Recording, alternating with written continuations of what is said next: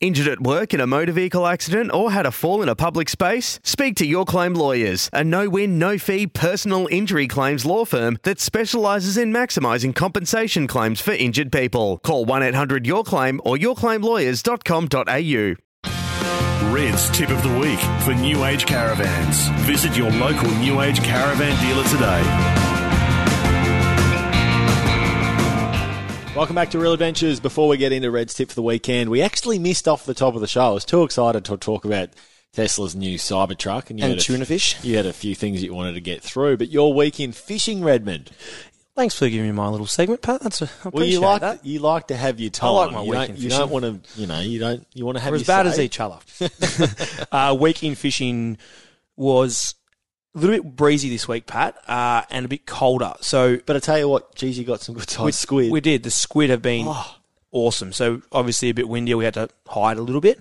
The squid are massive. We found a patch in deep water. I headed out with Chris from Gone Fishing Charters on his boat for a bit of fun one afternoon, and we got our bag of quality squid, like three kilo squid, some monsters. So just because the snapper are here, don't get it built into your head that you don't catch anything else because I don't. I don't think there's anything much more fun than going out catching a bag of big squid. Uh, Awesome fun. Is it hard to get onto those squid um, when you so often talk about finding where the eggs are, or are you going back because obviously it's an area you fish a lot, you you know the history of sort of where those yeah, eggs pop just up? I'll stop you there. The history. It's sort of the, where there's a run of them, run of weed patches that they sort of lay on um, at Queenscliff. You got the boat ramp, and then they run on the same lay. They lay on the same areas they do each year on the grass beds, and also you've got around the front where we've been doing most of our fishing, known as the Footy Oval, Cottage by the Sea, Yep. the Rock Wall, and the Kelp. They're sort of your main areas. So you'll launch, you'll you'll go out, and you'll get to those places, Yep. and then are you just drifting? If you if you can't see through Yep. it, are you just drifting through it? drifting the same what you can areas, and as soon as I catch one, you run up to the unit, whack mark, even if you catch one, because a lot of the time, especially if it's a spawner, like it's a big one with marks on its back, pull around, do your drift again, see if you can get a couple more. So it's not it's not all right. I've got a I've got a squid. Bang! I'm going to smack the anchor. No, and then no. I'll, I'll work that patch for a couple of minutes, try and hold myself on that area to see. So you might pinch one, say if you're doing a drift, you might pinch because you, you're not always casting underneath your boat where you are. So you might have had your jig out 25 metres at the back. Or if you just anchor where you hook that squid, it's not going to do you any favours because the eggs might be where you cast it. So I'd probably set up another drift inside of it where you think your jig was or where you think that, or you, oh, like quite often you can see the eggs, but I'll be setting my two or three drifts, drifts up, working the angle that you're drifting on, and try and work out if you can't see them, work out the patch of where they're sitting.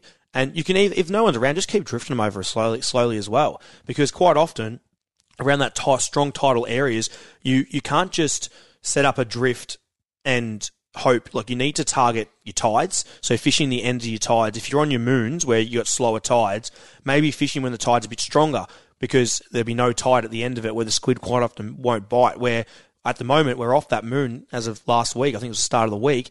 And we've got those strong tides again, so I'm hitting now. I know we had a tide at 440 odd, and I think about 444. So we got out there an hour and a half before, worked it a bit harder for that first 30, 40 minutes. And once that tide slowed, because the tides are big at the moment, we then fished the last of it.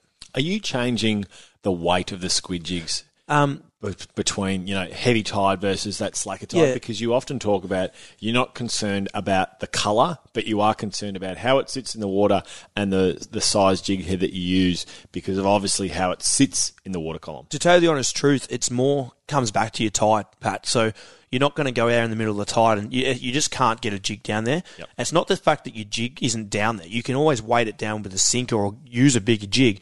But the problem is, by the time your jig gets to where you need to be, you can drift 150 meters in seconds. quick. and I'm not, I'm not joking. Like you'll start your drift. You, by the time you swing your your lines out and let them sink down, you've already drifted 100 meters. Like it's a long way. So it's about timing your tide, especially in these tidal areas. St. Leonard's and that you get away with.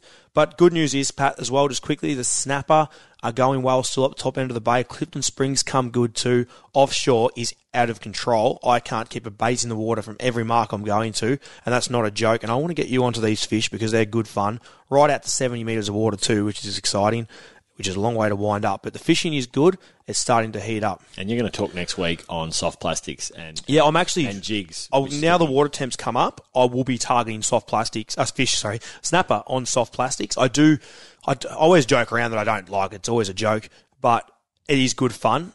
I like it when the water temperature comes up and it's a little bit uh, more. The fish are a little bit more active and a bit easy to catch. If you are interested in that sort of fishing for snapper, next week's Real Adventure show will focus on that. It's time for Red's tip for New Age Caravans. Spring into summer sale is now on.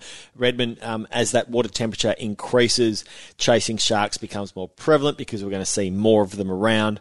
Um, their movements drifting and chasing them. Yep. So uh, Bruce likes to swim parallel to the to the shore. So a shark is always looking for bait, and they're trying to f- bait and food. So it might be even a whale. Like, and um, what I mean by whale, look, how they're trying to find them is quite often. Yes, our currents will run parallel, but it will also move in and out. So a shark will actually uh, swim along our coast at a certain depth. So you got to remember bait and the likes hold in certain areas. So our re- our main reef structure stops at 30 odd meters out the back of the Port Phillip Bay head. So how I like to set my drifter is I start at that 30 meters and quite often you're offshore in the northerly, aren't you? Because it's calm. So I quite often like to drift out to about 55, 60. I don't like to go out too deep because once you go too deep, there's not a lot out there. So there's not a lot of bait fish to make everything hold. So I try and stay in that same 30 to 60 meters and I'm trying to cover depth, so contour lines. So you can with with wind direction, we're very lucky with our coast. We have sort of a bowl, I guess you could say, from Western Port or Cape Schanck right down to your place, Pat, or even Lorne. So you can always sneak somewhere. So if you've got a northwest, you can always jump up that way. So you're not drifting with the contours. You can, drift out, cross all your depths. So crossing your depths, because going back to what I said with the whale, Bruce swims up, hits your trail and comes out to find what's at the end of it. So he either goes in or out, and you've got to hope that he comes to you. If you're drifting in the same depth as him, you've only got, or you might, he might be out in the 40 meter line, you're only drifting in 50, he's not going to hit your trail and come up to where it is. So you're trying to, you're basically trying to intercept him with your burley trail. He comes in and hits it. Another good way to do it is I like to anchor as well. Anchoring works really well. Anchor up, have a burley off the surface. You'll create activity. You'll create, create slimy mackerels, arrow squid, and the obviously the normal bottom fish gummies and, and whatnot will come. And Bruce will hit it and come back into you, hopefully, when you're anchored up in that 20 to 30 metres. That was Red's tip for New Age Caravans. Take your caravanning experience to the next level. New Age Caravans, designed for the road ahead. It's time for the flying gaff. It's going to be a really simple one this weekend, and it's not really a gaff of sorts, but it's a congratulations to our great mate Paul Worsteling and his family, their 500th episode, which aired last week on Sunday. 500 shows, a monumental achievement in our fishing industry, Redmond, which is great to see. Uh, it's time for us to head fishing. This has been Real Adventures. We'll see you next week. It's Tyre Power's Big Footy Final Sale. To kick things off, you can get the power to buy three and get one free on selected Toyo passenger car and SUV tyres. Tyre Power's Big Footy Final Sale can't last. Visit tyrepower.com.au now.